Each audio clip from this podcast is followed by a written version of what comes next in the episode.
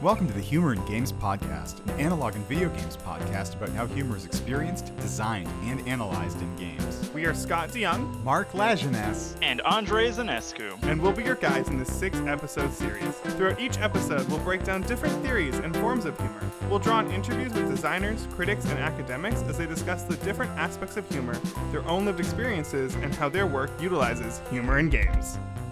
Today we chat with Kyler Kelly Tan, an animator, game developer, and co-founder of Clever Endeavour Games, to talk about their popular title, Ultimate Chicken Horse. I'm uh, Kyler Kelly Tan. I uh, originally from Calgary and moved to Montreal, I guess about 10 or 11 years ago now.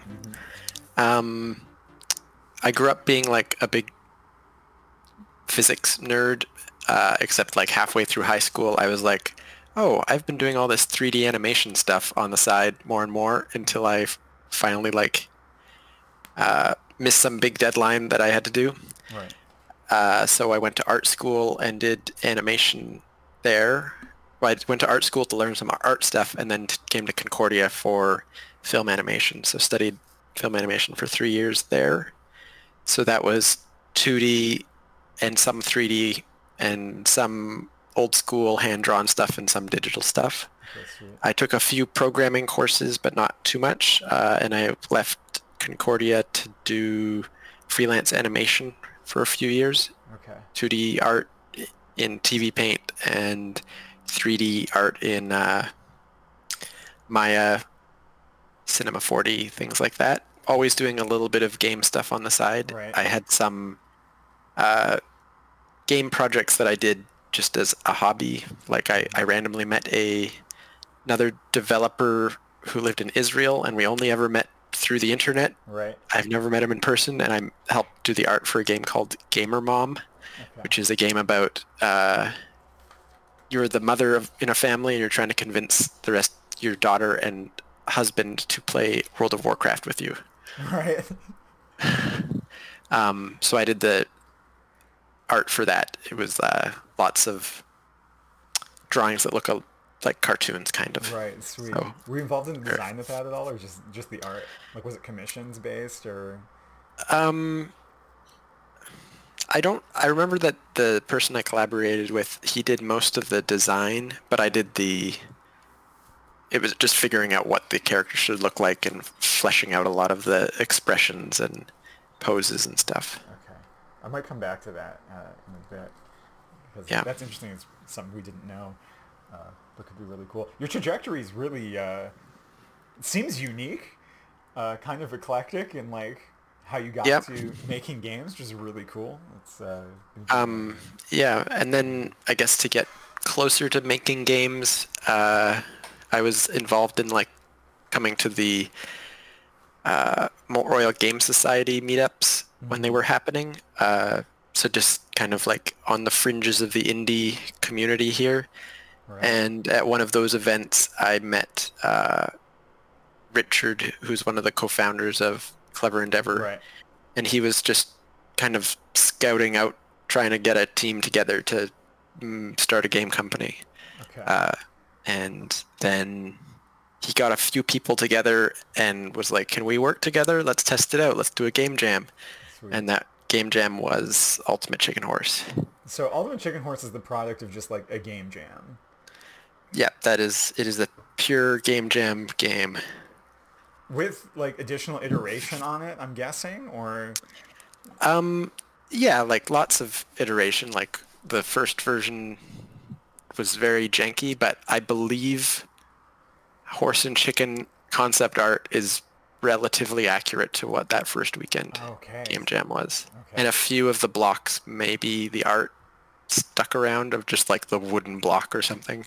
So the art style kind of got figured out extremely quickly. wow um, so i guess i'm going to jump into chicken horse right away and we'll double back to some of these other questions since we're already at it Sure. so as, as a game jam game like when you guys started so the starting point of this like did it always start as like a, a funny game? Was it always meant to be like a humorous game? Uh, no, like the initial idea was just that that game of horse, except applied to yeah. to platforming. Like in my brain, it was just Mario. Like if Mario was a game of horse and you set up the level and both people try it, and does one person do it and the other person doesn't, and that was really just the root idea that first weekend. And it wasn't humor wasn't an intention at that point. Okay. Yeah. At, at what point in the design process did humor become an intention, if at all? Like, Um, I'm pretty sure I can remember, like the biggest things I remember about being like, oh, this is funny, and I have to make it funnier. Were Right. always around the, the deaths and the, Okay. the physics around the death. okay. Um, because most platformer games you die and then like it's time to restart right away. Like Super Meat Boy, you touch a saw and it's splat, and uh, Mario, you'd fall in a pit and you're just done. Or you hit an enemy and you do that funny Mario animation, Right. death animation, and it's pretty like it's over. It's whereas in our game you die and then the game is still going because the other people are still alive. Mm-hmm. So your body has a long time to do stuff if Yeah. that's the case. And like Right. I don't remember when we decided that the bodies should stay present. Mm-hmm. Um, because you certainly could just have them poof away after you die, but we left them around and then just funny stuff started happening. And then we started tweaking the the physics a bit so that the funny stuff happened more. So Like, what, what specifically? Like, um, so some of the big ones, like the earliest ones would be the, like the arrow shooter when it hits you with arrows. Right. Um, it does a little bit of a knock knockback, Mm-hmm. and the way that that knockback, I think there's there's probably slightly different knockback for once your body's dead, right. and then the way the arrows go in it, like if the arrows went in it, like pierced your body, your little animal bodies, Yeah. and Yeah. did it over and over again in the same way, you wouldn't see all of the arrows. So I Right. actually like added code that would make them splay out a little bit so it Yeah. looks funnier. Yeah. Um, and things like uh, what are some other big ones? Like when we did the punching plant, yeah. the arc that the punching plant punches you in is specifically designed so that two punching plants can play volleyball with you if you set them up adjacent to each other and they'll just do it forever hit you back and forth um, what other type of stuff would we have done uh, like the there's the fan that just blows upwards um, that's definitely tweaked so that it, it works well with dead bodies Right. so that you float around on them and it looks kind of funny yeah. So, um, oh, go ahead. Oh it just and one big thing was like during like after the first game jam and once we were becoming more serious there was a a time when i had to go very deep into making the animation better Right. and a big part of that or a reasonably big part of that was the death animations of like there's um there's like four or five different states that your body can have of like falling down flying up uh, on the ground there's some animations of like the moment of impact when you get hit by something your body kind of almost looks like it's being electrocuted Right. uh, so all of that stuff was very intentional to let the death physics work well. Yeah, so it seems like the physics, like the, the visuals and and the, the physics of this are very deliberate, like eh, very like labor intensive, specific uh, design. What what about like the choices you're making make those particular choices you made funny? Like, what do you think it is about? And and they are like, as as someone who loves Chicken Horse, like every detail of that produces some kind of like this is funny. What what is it? Do you think that makes Um, them funny? There's a always been a certain, um, what would I call it?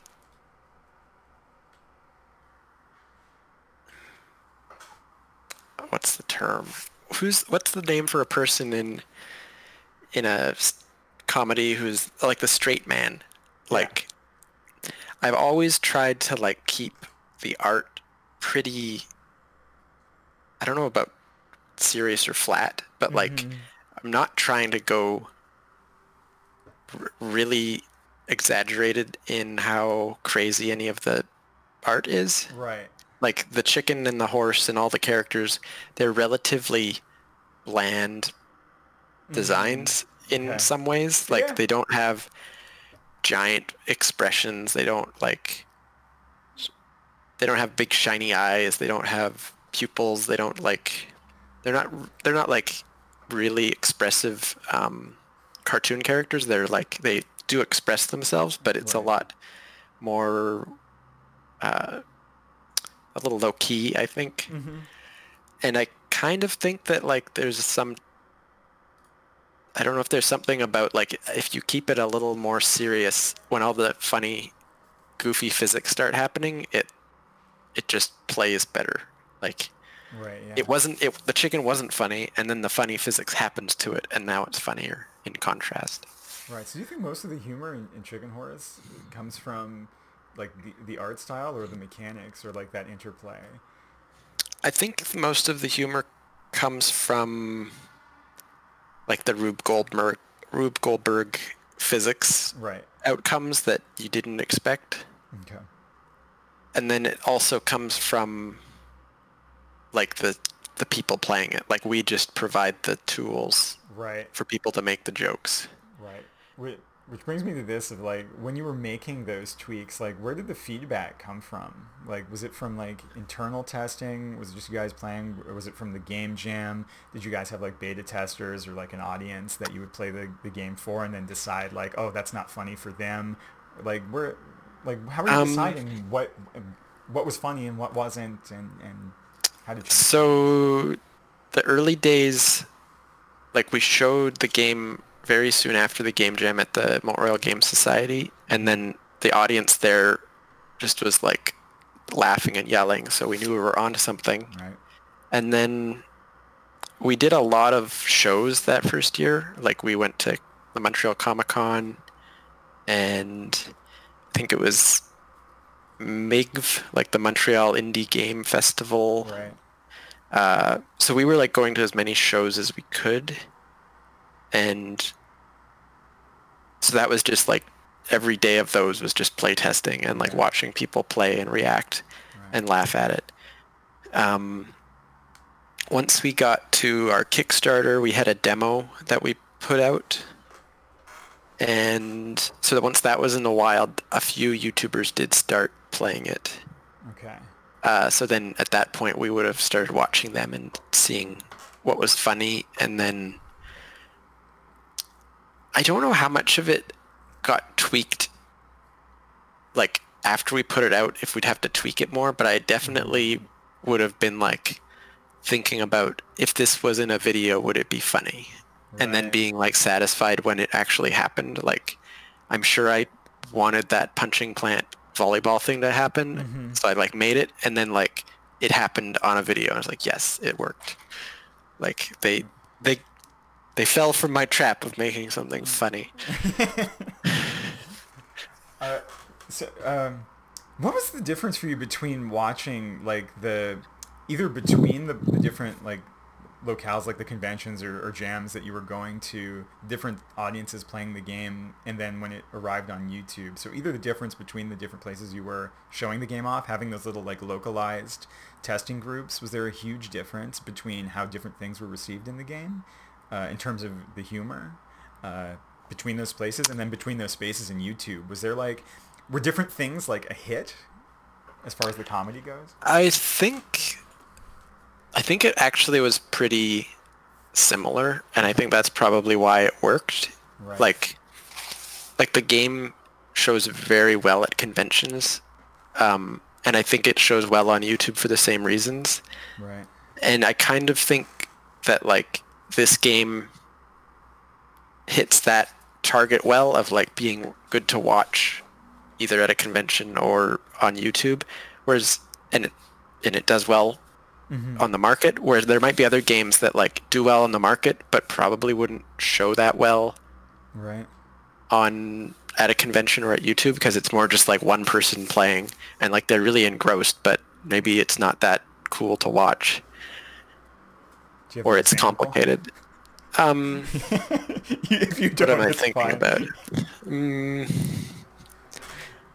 well, I'm just thinking about like I don't know some. I don't have a good example, but some RTS or well, even like something like Overwatch is like overly complicated to watch. Sure. There's just so much going on, and it's like you have to know the map and all the characters. So whenever I try and get someone else to watch that who's not a fan, I'm like, they're like, uh, I can't tell what's going on. It's just random colors splashing around. Um, it's actually a good time to get to get into this because like I, I would the, my my first introduction to Chicken Horse was watching people on YouTube play it, right? And it was one of those things of like this is one of the few games I'm watching people play and I'm finding absolutely hilarious, such that I have to get in on this and I have to get everyone I know to sit around this and play this because it's just funny and fun. Right? Yeah. Um, and there's there's kind of a recent phenomenon of like the memeability of a game, like how how well does this transform into a tweet or into an image that's going to promote the game? Um, Fall Guys is a big one that recently just came out, um, and some games maybe, uh, like you're right to point out, the the joke or even the, the overall experience of play doesn't hold up super well, uh, and it's more designed for, you know, the the meme culture of the game Yeah.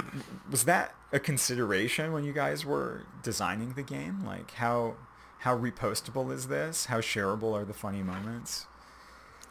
Uh, it definitely was on our mind, um, and it like trying to make funny things be able to happen was definitely on our mind.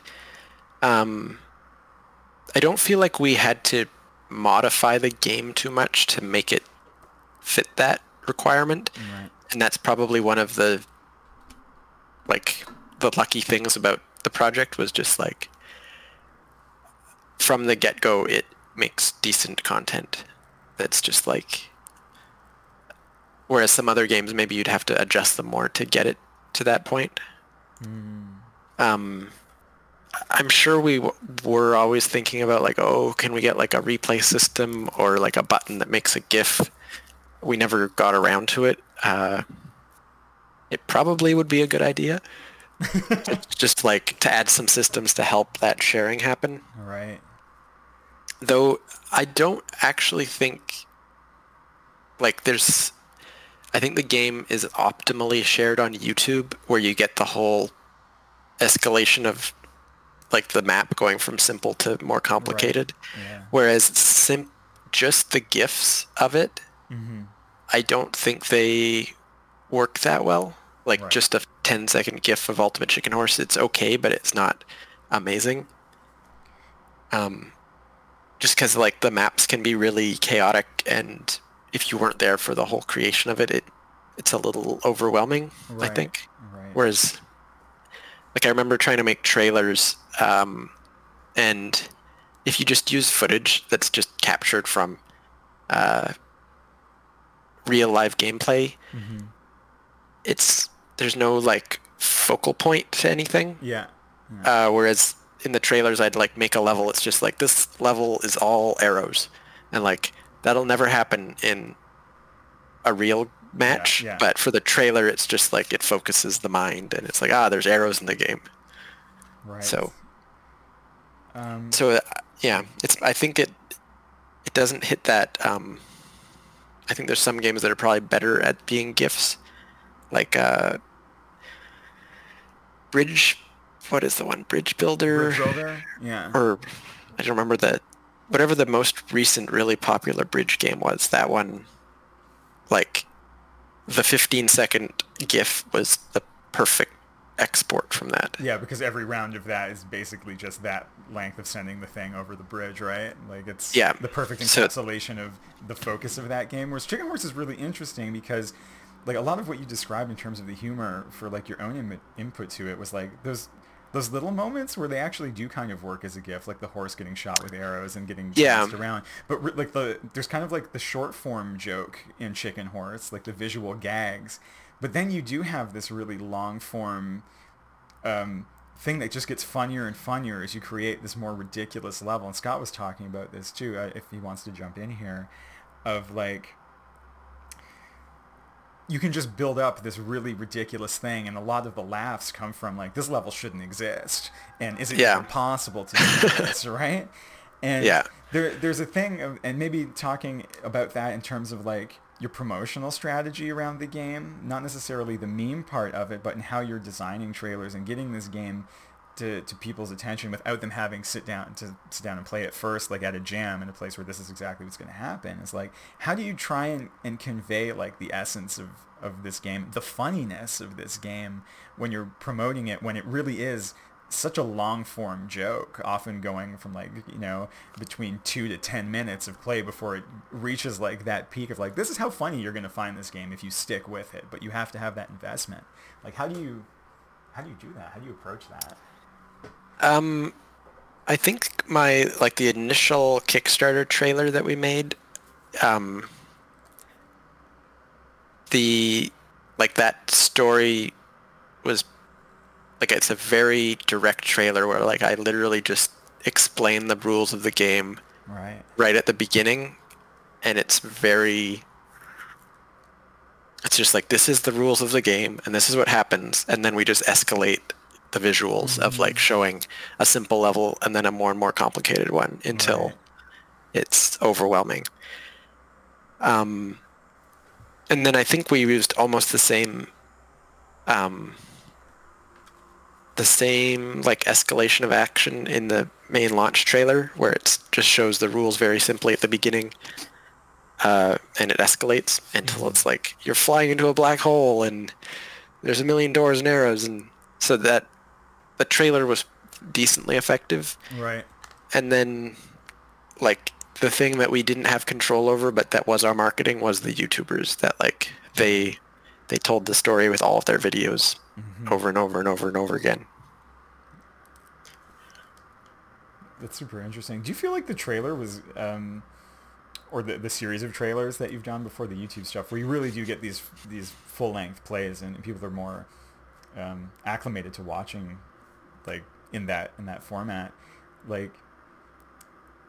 Do you think they captured the actual like way that Chicken Horse is funny, or do you think it was more like a film cut type situation where you're really going for um, like you're conveying the idea of this game is funny to get them to sit in front of the game, even though they're not sure necessarily the way that it's going to be funny, right?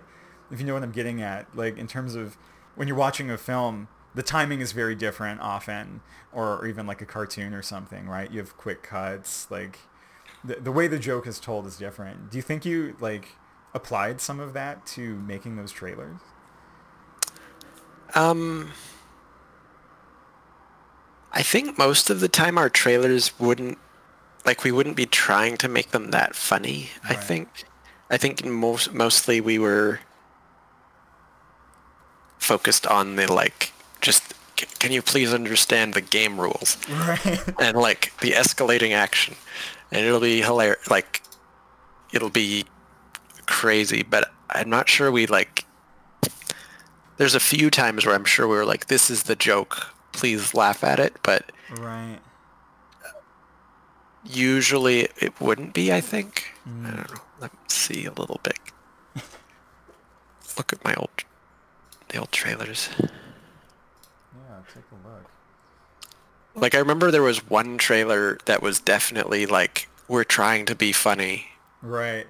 Uh, like the Ultimate Chicken Horse Elephantastic Explosions trailer where it's just like we're showing off that we added little explosions to all the items and they get blown up. Mm-hmm.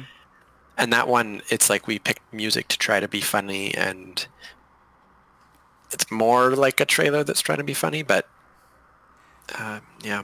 So I think I'm going to double back here for a sec to like the long form design because here you're talking about like trying to be funny, and when playing Chicken Horse, it does really read like a game that very successfully is trying to be funny. And in some of the animations and stuff, it's very clearly the case. But now hearing you talk about the trailers, I'm I'm kind of wondering if like how much in designing it were you actually trying to be funny like mechanically? Um, because I know you had all these visual flares that, that were making the game funny, but actually, if you're just trying to convey the rules to people and actually just trying to make an interesting game, like what was the balance between in in a, a, round of chicken horse getting from point A to point B? How much are we looking for challenge versus the the platform for you know laughter between the, the players or or because of just the animations in the game? Like, what was that balance for you guys? Um, it's a it's heavily tilted towards it being a competitive game. Right. Um, but then we make a few concessions because things are funny. Okay. It's like, like we'll make an exception to this thing being perfectly competitive because it's funny. Uh, so like if we were making a perfectly competitive game, you probably wouldn't want the bodies to influence outcomes that much. Sure. Um, just because I don't know, just the hardcore players would be like, no, that's too much randomness. But then, Mm-hmm. like we did the thing where you die, and then if your body hits the flag, it's a post mortem. You get some points. Yeah. It counts. Right. And that actually does add. An, it's funny, and then it actually adds like some levels are impossible unless you post mortem on them, Mm-hmm.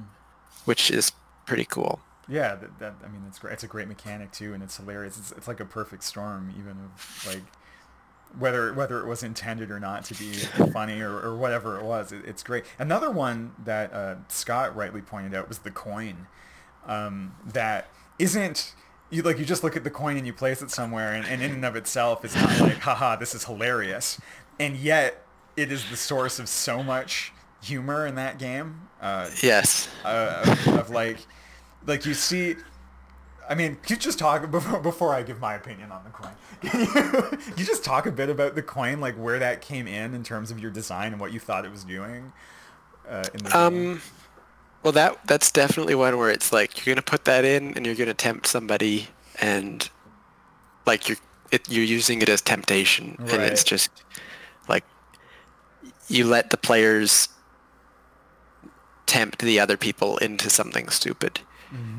Um, and make it like a race so that everybody has to go after it at the same time as fast as they can. right. Um, yeah, that's definitely one where it's like we give it to the players and it is up to them to to make it funny, and then they, they will do it. Um, Almost without It- fail. yeah, it's also makes me think of teleporters, um, where we like a big part of the teleporter design is that you only get one, and it's useless at first. Right. and then afterwards someone else can put the other one down and actually set the path. So it it makes it a a collaborative mm-hmm. story. Like you can't just be like, oh, I have both ends of the teleporter. I'm just gonna put this here and this here. That's my plan. You're like leaving it up to the chaos of the group to do something with it, and then it lets them make the story of like, oh, I I put this the teleporter down and nobody noticed, and now and now I I just jumped past the whole level. Right. Yeah, and I mean the whole game is, is very collaboratively funny And once it's in the hands of the players too. As a team, um, were a lot of the decisions about like what goes in the game, what what is and isn't funny, the direction you should go, were, were those made collaboratively, or like was there like a top-down structure in terms of like this this is funny, but it gets in the way of the competition, so it doesn't of the competitiveness of the game, so it doesn't make the cut. Like, how did you guys decide as a group what what what stayed? What? Um, it's mostly like it probably kind of felt reasonably obvious at the time if something was funny but didn't really fit. Like I don't remember having to have very big arguments. Usually it would just be like everyone would see that's funny and be like, yeah, that we'll leave it in. Like we weren't um, like the tone of the game Yeah. was always going to be goofy, so it was easy to to make those decisions of like it is goofy, so we'll leave it in even if uh, it's kind of buggy or it won't be perfectly competitive. Sure. sure. Um, what do you think the, the challenge is? I don't know if you've worked on any more serious games, but I mean, even as being in the audience uh, of, of serious games, a player of games in general, um, what do you think the challenge is in making either humor like in a more serious game or just a serious game with a message that might end up being funny inadvertently as opposed to like designing for like a party game or a, or a goofy game like like Chicken Horse. Uh, to quote you uh, on, on that description of Chicken Horse. So what would the challenges be? Yeah, so in designing um, either like kind of more pointed narrative jokes um, or to put humor in a game that tonally is maybe a bit more serious in general compared to like Chicken Horse, which is, you know, the premise is funny. Uh, you know, Yeah. horse and chicken platforming around um, at worst is like, oh, that's funny.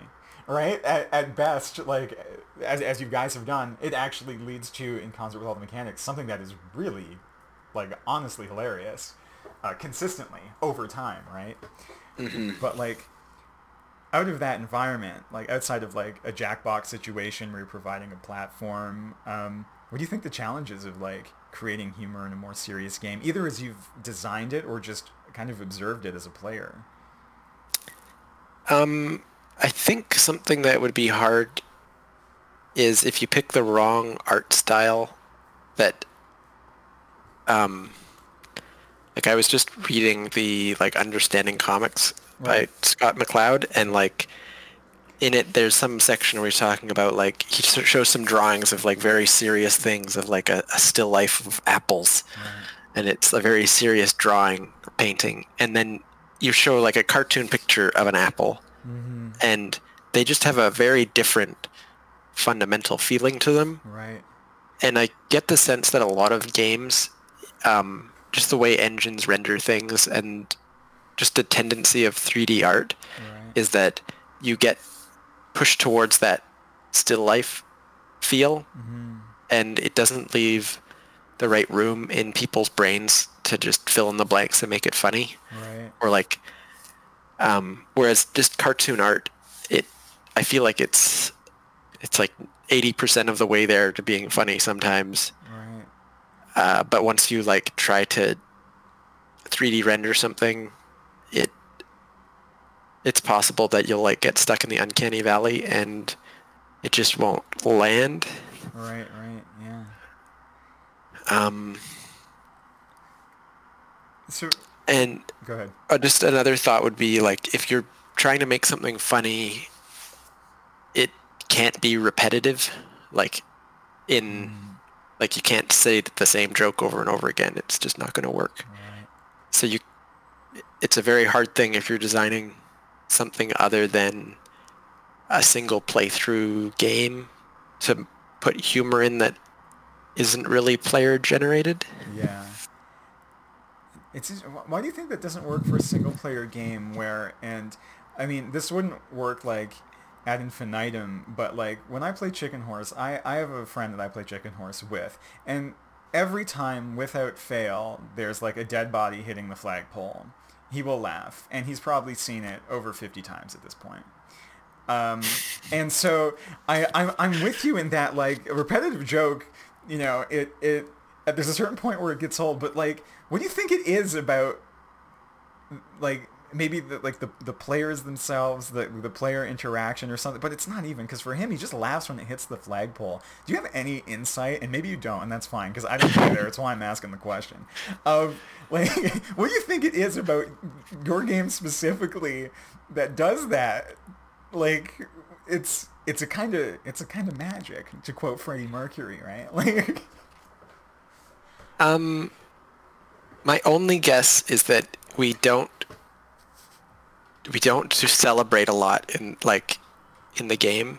Mm-hmm. Like there's a lot of stuff that is very bland Right. compared to what other games do. Like you touch the flag and the the character like does a little tiny dance. Yeah. Like there's no like fireworks that go off. Mm-hmm. Nothing barely anything happens. I, Yeah. There might be like a sound effect.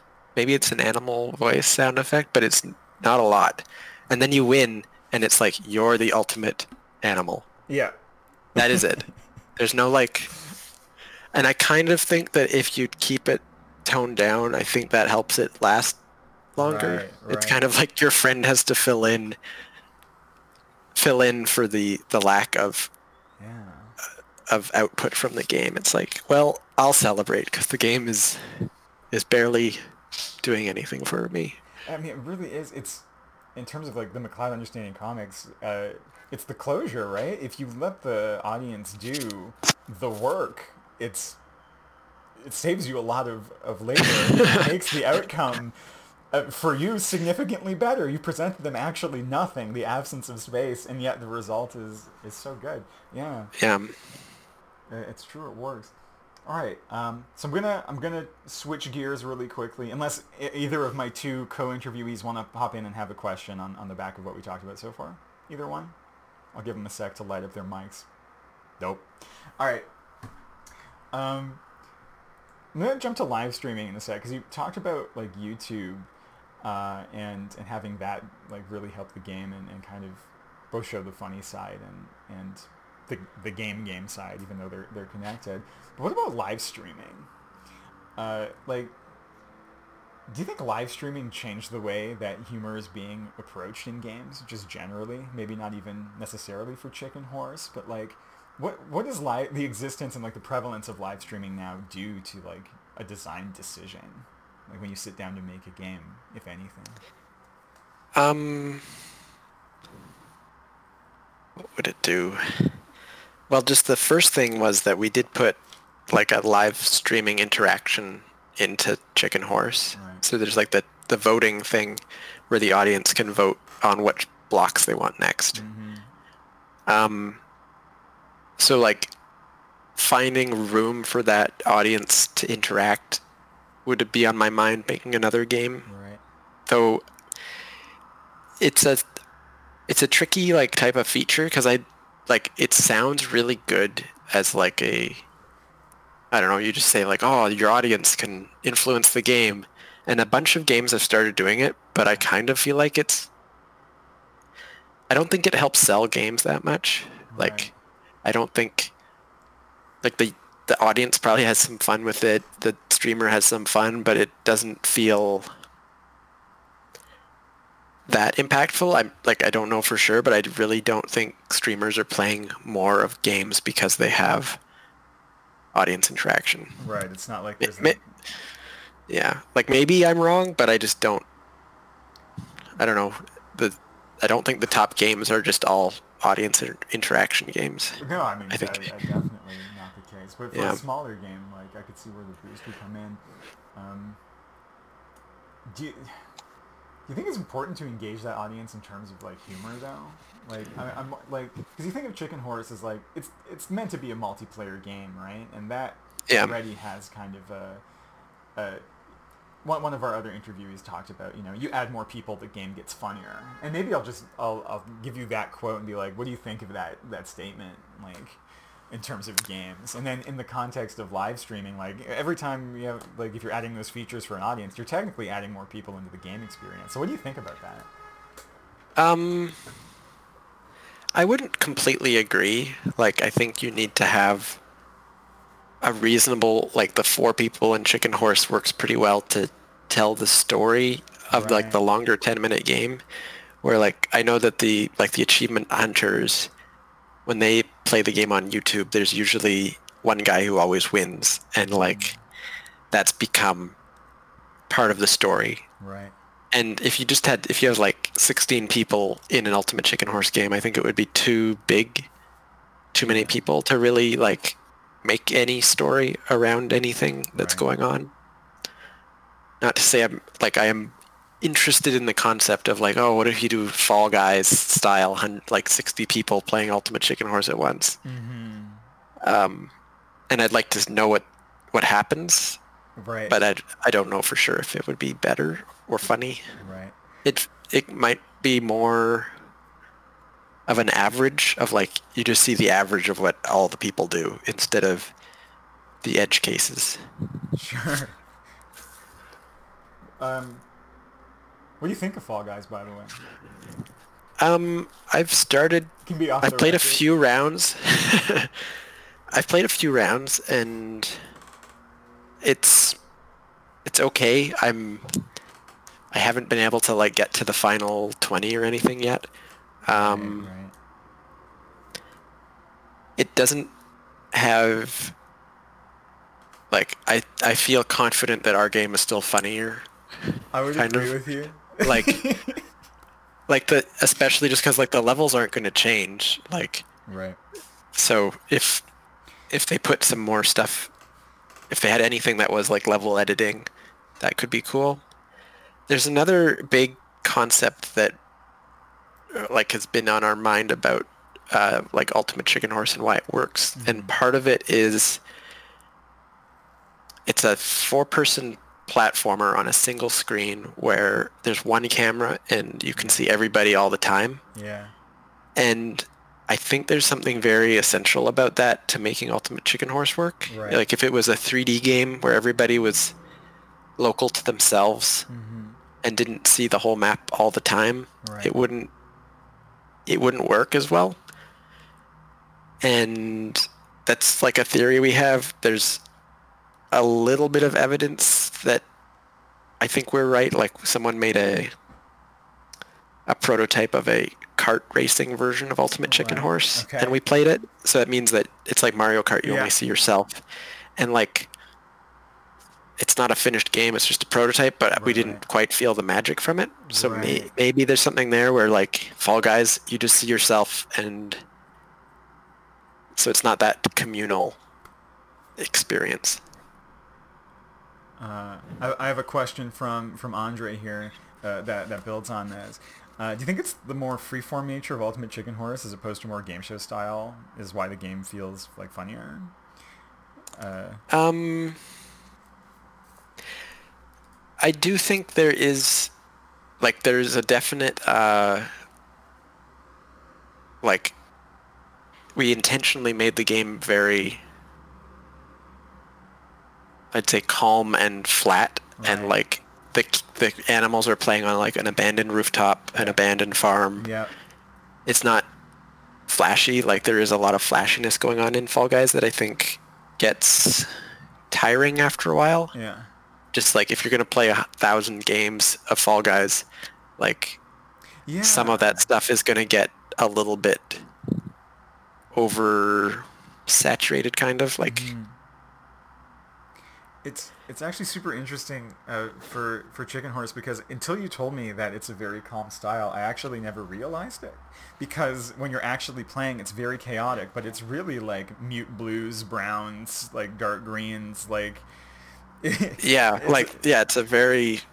I don't think there's any fully saturated colors in the game. And, and I think maybe part of why the joke is so good, uh, allow me to project for a moment, is, is because like without even realizing, like you're doing this chaotic action over something that is really kind of washed out in a, in a really nice way, but like that in itself is hilarious.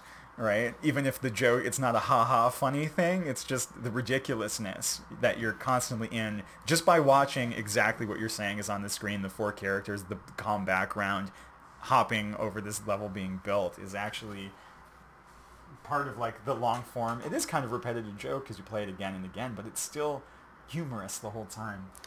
Yep. Yeah, it works super well. Um, so I'm going to double back to some of these beginning questions now, unless for Scott or Andre, do you have any more questions related specifically to Chicken Horse that I didn't get to that you guys want to want to ask? Chime in, chime in. It looks like we're good. Um, all right, so I'm going to ask some of these openers that we skipped over because we we slammed right into Chicken Horse here. Um, what's a game uh, probably not one that you've made, but it could be another one that you've made. Uh, what's a game that you find funny? Uh, or what's the funniest thing you've experienced in a game? If you can. remember. Um, I suspect it's probably like Stanley Parable Right. stuff. I think that I there was a long time ago I played it. Um, but I find that type of like narrator experience like you can it probably only works a few times, but that one's very cool because it branches and you want to explore all the options of why they're funny. Right.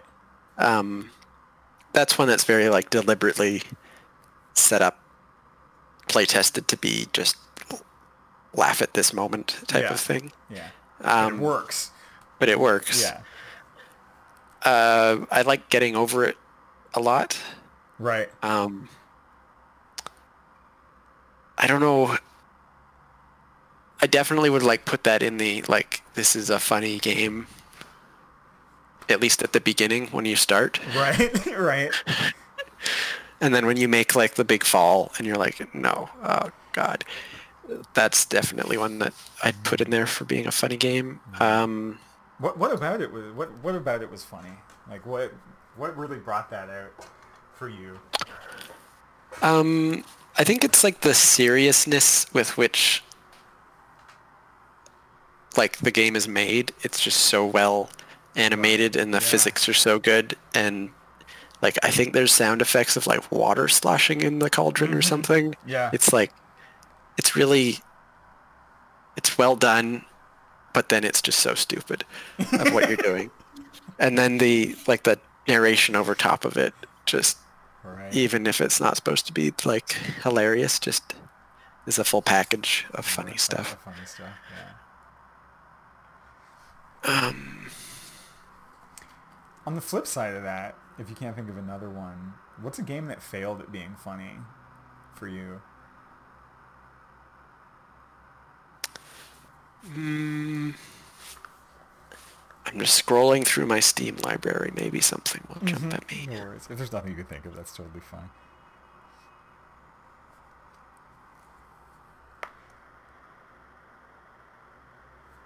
Oh, I remember I got a giant laugh out of Psychonauts. Uh, Where? Remember where? it was like when at some point some one of the guys is like it's like the very smart instructor and Yeah. he like sees a lamp and he's like so tacky. Oh my god he just like can't deal with how tacky a certain lamp is because he's mm-hmm. like super minimalist. I just remember that joke hitting well. So I think I'm going to double back to get over it for a sec and, and wonder like, what do you think the balance is between, and Chicken Horse has this too, and you kind of touched upon this, of humor and the frustration of a game? Because we've been finding that they kind of, uh, they, they walk a fine line between each other at times.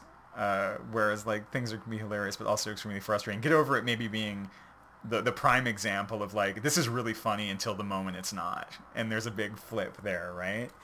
I was wondering if you had any comments on like on that Um, notion. that's definitely I don't know if it was intentional, but it's definitely like if you're getting frustrated in Chicken Horse and you die, you're at least happy to see what happens to your body and it's funny. right. so like So it's a diffusal mechanism. it's yeah, like it's cuz often people make impossible levels and they can't beat them and it could very easily become frustration, but then it's diffused by mm-hmm. by that. Have you f- seen it in, in all your observations of either YouTube or, or in person? Have you seen that, that tactic maybe not work?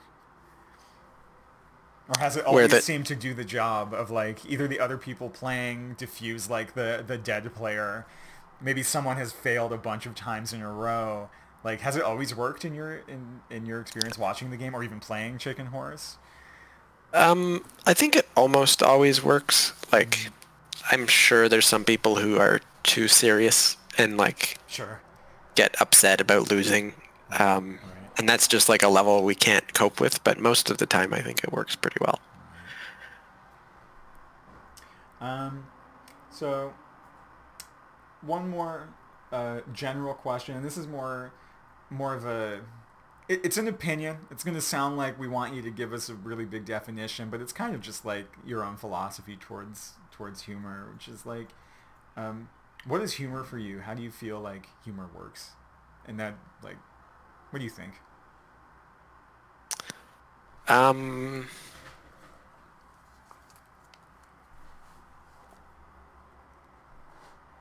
And this this could go back even to like because you studied film as well. Like you Yeah. have a very solid background of like humor in different mediums, like a film, games. I mean, even just physics and, and science in general. Like stuff, funny stuff exists there.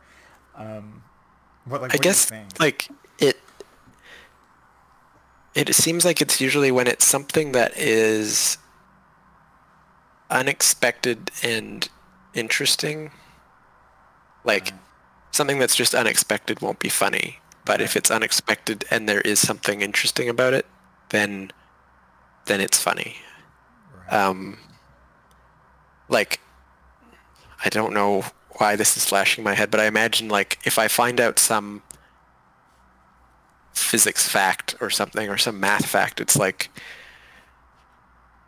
and it's just something I would ne- never have expected. Like I don't know, there's some there's a YouTube channel, three blue, one brown, or something, Okay. like a math phys- math guy, and there was this video about like cubes bouncing on frictionless surfaces Right. and if you count the number of bounces between the cubes it makes pi and it's just like that's funny because yeah. what what what pi is in the bouncing of cubes what are you talking about this doesn't make any sense so it's unexpected and interesting and it's like why is that um so then like most jokes i could or like most funny things in games i think could almost be connected to that Right. Yeah. somehow of like something happens that's unexpected but then it has more depth than just being a loud sound Yeah, or not- something it's not just the exclamation point over your head. It's the exclamation point and the question mark together.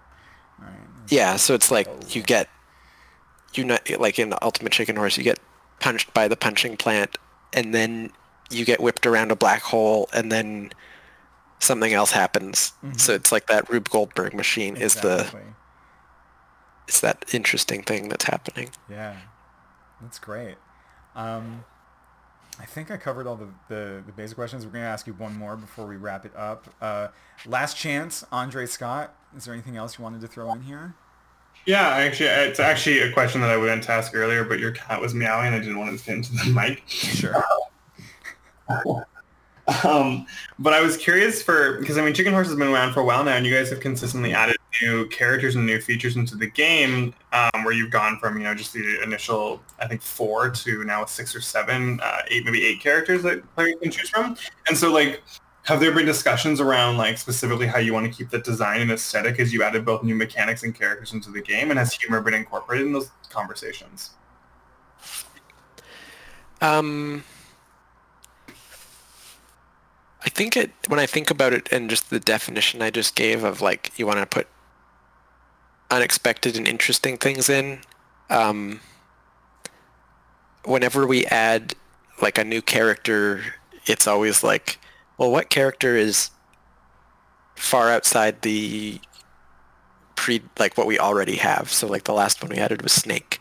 So it's like, well, there's a completely different character. It has no limbs, and how's it going to move around? How's it going to dance? um, so then it's like a bit of a harder thing to answer. Like every question about it is a little bit harder than just like, oh, we could put a cow in, and then uh, that wouldn't really push any edges of the game. And then the same type of thing happens with the new items or levels that we put in, where it's like, is this just a replica with a new skin of an old block, or is it a fundamentally new design, and will it make new jokes? So like we added the beehive, and that was like, okay, how many? We can imagine like so many jokes that can go into that, of like, okay, you scare the bees, and then you run around the level with the bees following you, and then the bees kill other people. Right. So that's like the main joke that you can tell with that. Um, and then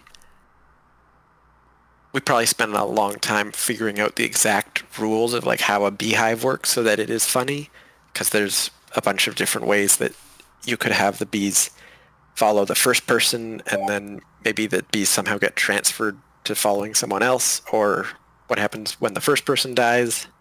So there's a bunch of little edge cases that you have to figure out. And in general, that one we would just guide. It's just like, which thing kind of makes sense and is the funniest. Um, In the in the same manner, um, Yeah. I, I'm kind of just curious if you guys ever talked about like humor and then the algorithm in which these pieces come up. Because I mean, like the some of the blocks and stuff are, are mainly there to be building blocks so the level can actually function.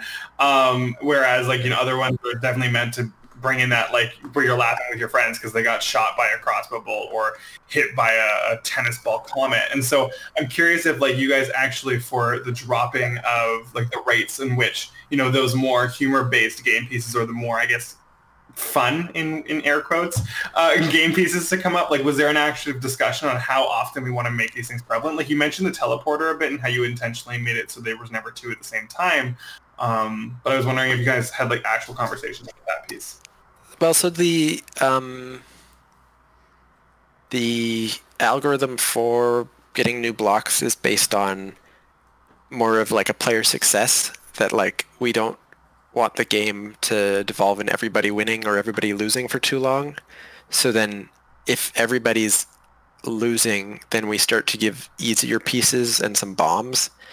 And we just define easier as in like a simple platformer. Like a simple platform is easier than a spinning saw. Yeah. But then if everybody's succeeding too much, then we start giving more and more deadly items to help end that and hopefully get it so that just uh, one or two people get to the end instead of everybody. Um, in terms of like the actual humor of the algorithm, I don't think we thought about that too much. Um, in the back of my mind, one thing that's been rolling around is like as the game gets bigger, um, the selection of items is so big that I kind of am worried that at some point uh, there'll just be too much on the screen at once of like too many Right. different items. And I have thought about like maybe at the beginning of a round it secretly disables some stuff so there's less uh, potential options and that that round would be kind of like uh, it's a little skewed towards more arrows so it's kind of like an arrow level. But we never have implemented that uh, it's just something i ponder Right. that might be needed if we have too many items. Yeah no that's helpful thanks. And if you i had one more question if you don't mind. Uh, i know we're for no your problem i'm Um, good last one was actually just around the level design. I know that you guys kind of were going on the idea of like you make your own platform, but I think back to like one of my favorite levels, which is just the bridge, where like overplaying it, you kind of slowly destroy your your path, and you have to either preemptively think ahead of time to make it or not. Um, but a lot of the maps have like very distinct ways that they've they've been approached for like kind of how players need to play them out or will end up playing them out. And so I was wondering kind of what conversations around humor and the actual design of the level kind of went into it, and also the fact that you kind of you kind of have a slight narrative for some of them, right? Like there's like a farmhouse scenario in one of them, or like you know you have like the factory, which kind of has this like, um, you know, you're you're pulling on things that players might be able to relate to. Yeah. Um, for the example of like the crumbling bridge, that definitely is one of the cases where like I had the vision of um like everybody's gonna destroy the thing they need. It's like the tragedy of the commons that Right. these people like the players are definitely gonna destroy the whole bridge very soon and they're gonna laugh about it. It's even funny just to hear you talk about it. Yeah.